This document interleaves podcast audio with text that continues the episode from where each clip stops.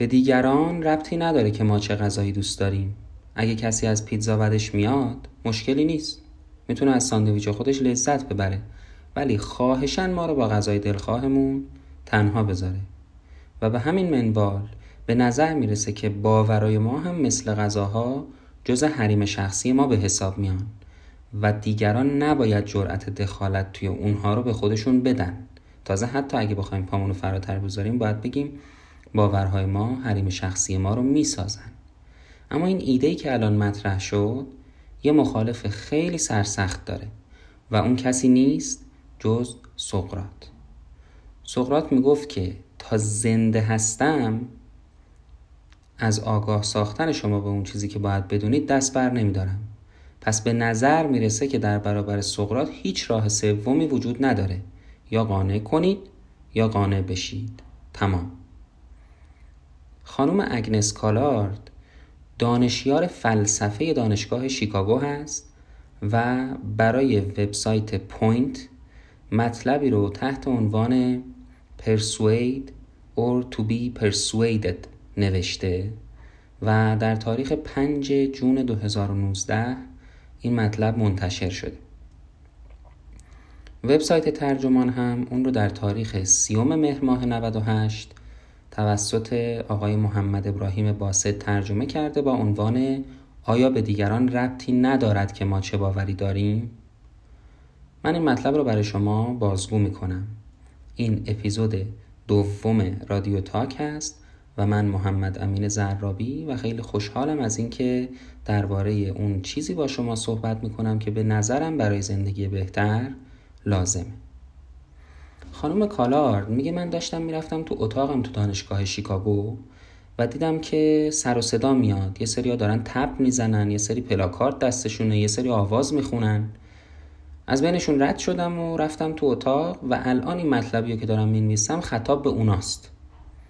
دانشجویان تحصیلات تکمیلی اومدن اعتصاب کردن. من از صف اونا گذشتم رسیدم به دفترم. نه تنها دیروز بلکه امروزم همین اتفاق افتاده. خیلی از دانشجوها به خاطر همین تظاهرات دارن سر کلاس نمیان. احتمالا خیلی هاشون هم تو صف تظاهراتن. بعد خودش میگه ولی ما یه رفتار مدنی داریم. اسمشو می‌ذاره رفتار مدنی. حالا چی هست این رفتار؟ میگه من به اونها احترام می‌ذارم. بهشون نمیگم چرا دارید اعتراض می‌کنید و حق اعتراض رو براشون قائل میشم. ولی اونها هم به صورت فیزیکی مانع ورود من به ساختمون کلاس ها و دفتر کارم نمیشن. همجور با هم مسالمت آمیز طی می‌کنیم. بعد از اینکه اعتصاب تموم شدم دوباره آموزش از سر گرفته میشه. بعد خودش میگه این ماجرایی که اتفاق افتاده در مورد مفهوم مدنیت که به نظر می‌رسه رفتار مام حاکی از همین مفهومه یه چیزایی برای گفتن داره. مثال می‌زنه. میگه مدنیت نمی‌تونه فقط مساوی با معدب بودن باشه. خب فریاد زدن و پا کوبیدن رو زمین که معدبانه نیست. منم در واکنش به اون خیلی خوش برخورد نیستم. تازه اگر بخوایم مدنیت رو به معنی رفتار و دوستانه و پذیرندگی هم بگیریم بازم خیلی تعامل ما مدنی به حساب نمیاد. اونایی که تظاهر می‌کنن به من لبخند نمی‌زنن. منم به اونا لبخند نمی‌زنم. پس نتیجه می‌گیرم که مدنیت یه جورایی از معدب بودن و رفتار دوستانه و پذیرندگی عمیقتره و تو همین سطح متوقف نمیشه. به نظر خانم کالارد منظور بشر از مدنیت یک چیزه. احترام گذاشتن به دیدگاه متفاوت یک نفر دیگه. همین. و میگه خب این خیلی دیدگاه خوبیه چون دوتا فایده داره. یکیش این که باعث میشه شما بتونید از ایده های نوع بقیه استفاده کنید. چون شما وقتی بذارید طرف باورش رو بگه طبیعتا از اون ایده هایی که داره بهره من میشید. و تازه یک صدی هم هست این فایده دوم اون دیدگاه مدنیته. یک صدی هم هست در مقابل تعدی کردن. یعنی اینکه همسخن شما نسبت به دیدگاهش حق داره صاحب حقه. شما می‌تونید دلیلتون استدلالتون رو بگید. اما آخر کار اونه که باید تصمیم بگیره که تو ذهنش چی رو بپذیره. پس مدنیت تو یه چیزی ریشه داره که ما به اون چیز میگیم آزادی فکر. و همین آزادی فکر که باعث شده همه ما فرمان روای ذهنامون بشیم. آزادی فکر که باعث شده ما به توافق برسیم که با هم توافق نداریم سر یه چیزایی. خب شاید به نظر برسه این چیزی که گفتیم هیچ ایرادی نداره. اما یه نفر داره بهش ایراد می‌گیره. سقرات خیلی هم سرسختانه ایراد می‌گیره. اصلا اونایی که افلاتون می‌خونن به این نتیجه می‌رسن و این حس درشون ایجاد میشه که سقرات یه آدم پرخاشگر بیرحم سفستگر و متکبره حتی وقتی داره خوب برخورد می‌کنه هم باز این تصور ایجاد میشه که یا تو عمل یا مخفیانه می‌خواد سقرات به ما تنه بزنه یا ریاکاری کنه یا دستمون بندازه. و خانم کالارد میگه من به عنوان یکی از مدافعان سرسخت روش سقراطی به هر حال باید اذعان کنم که این حس منفی همچین خالی از حقیقت هم نیست. ولی خب از طرف دستور کار گفتگوی سقرات همین نحوه برخوردی که داره که یا قانع کن یا قانع شو خیلی تهاجمیه. مدنیت ما رو خیلی تشویق می‌کنه به اینکه این بحثا و گفتگوهایی که با هم داریم مثل اون مهمونی هایی ببینیم که هر کس توش غذای خودشو میاره. مثلا من غذامو به مسابه یک استدلال در نظر می‌گیرم. استدلالمو می‌ذارم رو میز اون فرد مقابلم استدلالش رو می‌ذاره رو میز و به نظر می‌رسه که هر کدوممون یه چیز ارزشمندی برای ارائه داریم. حتی اگر کسی نظرش عوض هم نشه بازم این مواجهه لذت بخشه. چه خوبه که هیچکی تلاش نمی‌کنه چیزی که خودش داره رو اون غذایی که اوورده رو یعنی اون استدلالی که داره رو به حلقوم کسی فرو کنه. و به تناظر هر کسی هم نسبت به اون چیزی که رد می‌کنه معدبه مثلا من جلوی گوشت میارم و تعارف می‌کنم. طرف مقابلم میگه نه من جلوی گوشت دوست ندارم ممنون. و چیز جالبی که اینجاست اینه که اون چیزی که شما از من می‌گیرید رو من از دست نمیدم. پس هرچه بیشتر به اشتراک بذاریم بهتر. اما برای که بهتر متوجه بشی مطلب رو بازترش می‌کنه خانم اگنس کالار. میگه ما اگر یه همچین مبادله مثبتی رو در انتظارمون داشته باشیم خب تلاش های سقرات خیلی خشونت آمیز به نظر می‌رسه.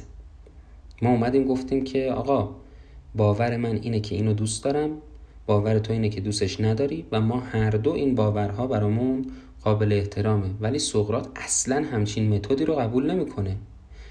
بعد خانم کالارد مثال می‌زنه میگه وقتی که پروتاگوراس حالا بگیم پروتاگوراس کیه اولین فیلسوف سوفستایی یونانیه. و خیلی جالبه اولین کسیه که در مقابل تعلیم دادن مزد دریافت کرده.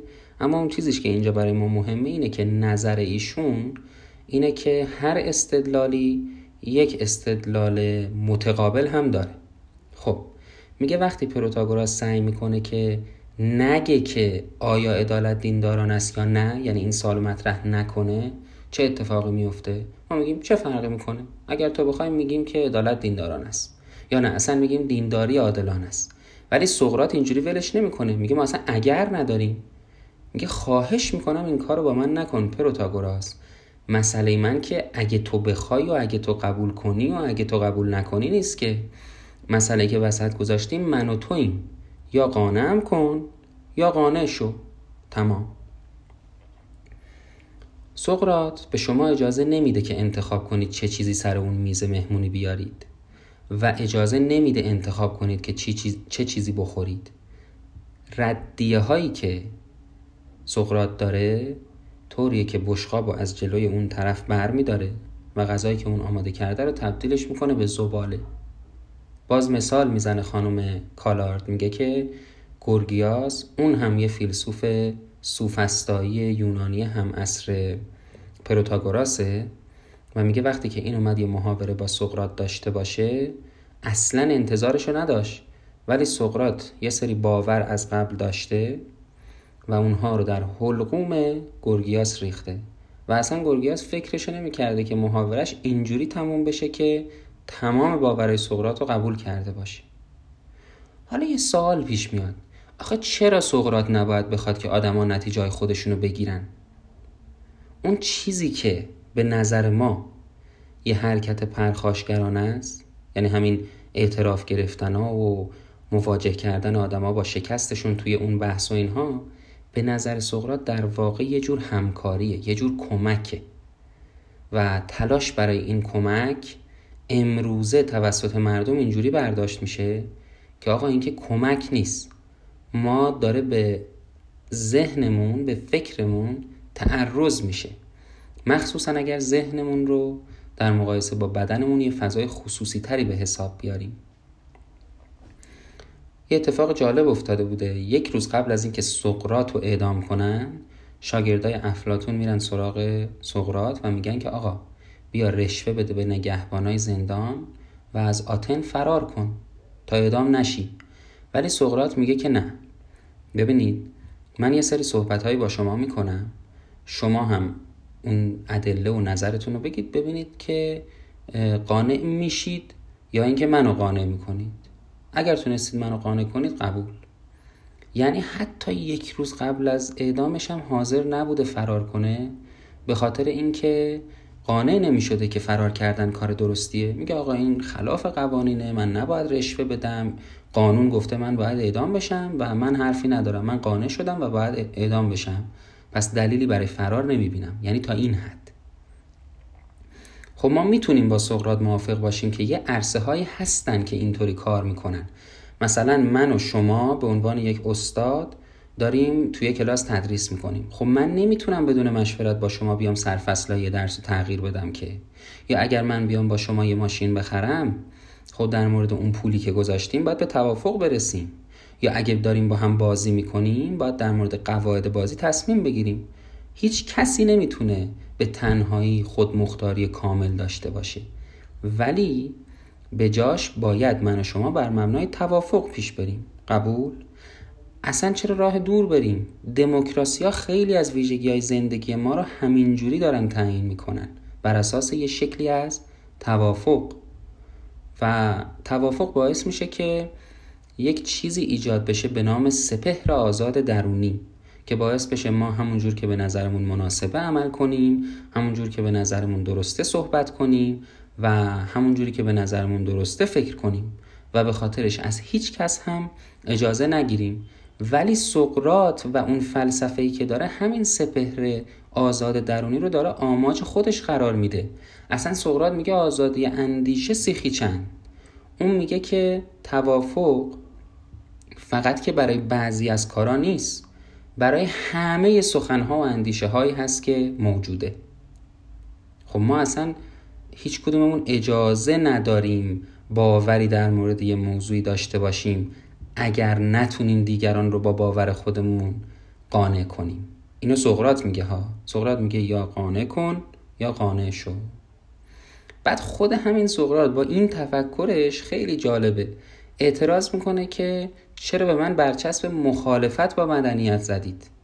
من که خودم دارم مدنیت رو به شما عرضه می‌کنم که چون مدنیت سقراطی از طریق رد و انکار عمل می‌کنه افراد رو عصبانی می‌کنه و به همین دلیل که میگن آقا اصلا تو رفتارت مدنی نیست. افراد احساس می‌کنن که کاری که سقراط داره باشون انجام میده بی احترامیه و به خاطر همین هم ناراحت میشن. و اصلا در نهایت به همین خاطر هم هست که سقراط رو می‌کشن. به خاطر همین طرز تفکرشه. و ممکنه این نفر بگه که برخلاف سقراط بگه که این که کاری به کار کسی نداشته باشیم بقیه هم کاری به کارمون نداشته باشن خیلی بیشتر به مدنیت حقیقی نزدیکه. اما اما و اما مشکل اونجایی پدیدار میشه که ما نتونیم اینجوری فکر کنیم که ما به بقیه کاری نداریم اونام به ما کاری نداشته باشن. کجا؟ موقع سخت جنین. مراقبت بهداشتی جهانی مهاجرت مالیات حریم خصوصی تو فیسبوک جنسیت زدگی نجات پرستی، تراجنس حراسی، زندان، فقر، آموزش، اتحادیه ها و و و خیلی زیاده. اصلا وقتی یکی از تفاوت های دیدگاهی ما به پرسشی با بار سیاسی تبدیل میشه دیگه این ایده توافق بر سر توافق نداشتن جواب نمیده. اصلا اگر ما بخوایم بپذیریم که من باور خودم رو داشته باشم تو هم باور خودتو داشته باش که دیگه سنگ رو سنگ بنده میشه تو این مسائل. و یه گرفتاری عظیم و جدی به وجود میاد. خانم کالارد به اینجا که می‌رسه دوباره برمیگرده سر همون بحث اعتصاب و تظاهرات و اعتراض. میگه من از طرف اتحادیه تو دانشگاه شیکاگو دعوت شدم که به خاطر هماهنگی با اعتصاب کلاسم رو لغو کنم. اما به نظرم این باعث میشه که یه آسیب آموزشی به اون دانشجوهای کارشناسی وارد بشه اونایی که اصلا کاری به تظاهرات نداشتن. یعنی من اومدم به خاطر برآوردن هدف دانشجویان تحصیلات تکمیلی یا آسیب آموزشی زدن به دانشجویان کارشناسی. خب این غیر اخلاقیه.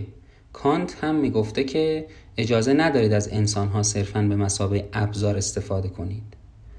و خانم کالارد این سال از خودش می‌پرسه که اگه من الان اشتباه کنم چی؟ اگه لغو کردن کلاس ها غیر اخلاقی باشه چی؟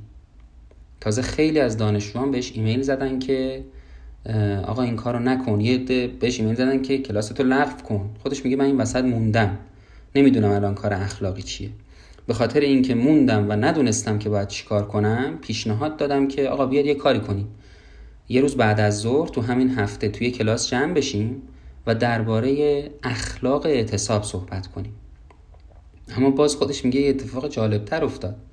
اونم این که برای اولین بار تو ده سال تدریسی که تو دانشگاه شیکاگو داشتم با یک رخداد دانشگاهی پیشنهادی به خاطر محتواش من مقاومت کردن. گفتن باید این موضوع با بالا دستی ها چک بشه و بعدم گفتن که نه الان وقت مناسبی برای همچین گفتگویی نیست چون سطح تنش خیلی بالاست. منم گفتم خب بابا اعتصاب خودش یه گفتگوه. بعد نمی‌ذارید من یه گفتگوی خیلی کم تنشتر یا بی تنش رو یه روز بعد از ظهر برگزار کنم که تازه شاید کمکم بکنه به برطرف شدن این اعتراضا و دیگه نیازی نباشه که من به خاطرش کلاسمو کنسل کنم.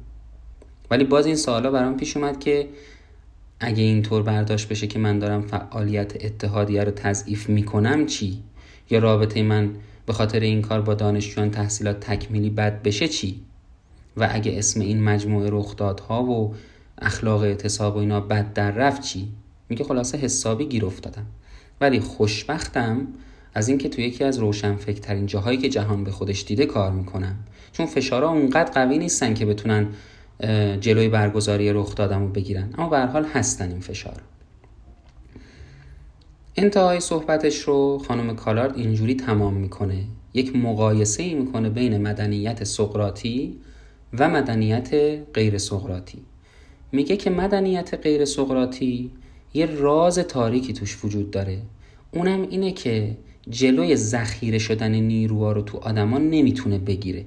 یعنی اونقدر تو این مدنیت غیر سقراطی افراد به باورهای هم احترام می‌ذارن که یه جا یه نفر یه سخنرانی خیلی زشتی می‌کنه یه جا تظاهرات میشه یه جا ملت میریزن اعتراض می‌کنن یه جا یه نفر به خاطر باورش یه نفر رو می‌کشه. خب اینا خوب نیست و این مشکلیه که مدنیت غیر سقراطی داره. یعنی چی؟ یعنی مدنیت غیر سقراطی رو تشبیهش می‌کنه به آفتاب.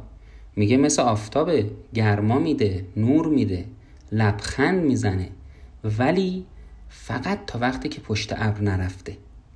یعنی همون موقعی که ما تصمیم می‌گیریم که واقعا برای سخت جنین چه قانونی باید وضع کنیم یا همون لحظه که ما تصمیم می‌گیریم که حریم خصوصی تو فیسبوک واقعا تا چه حد معنا داره اونجا دیگه مدنیت غیر سقراطی میره پشت ابر.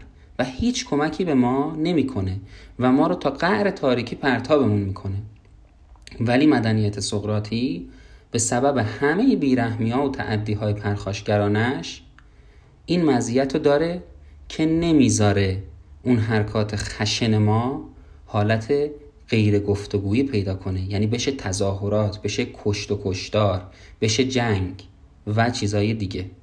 همه چیز رو به گفتگو میکشونه و بالاخره یک نفر قانع میشه و یک تصمیم گرفته میشه.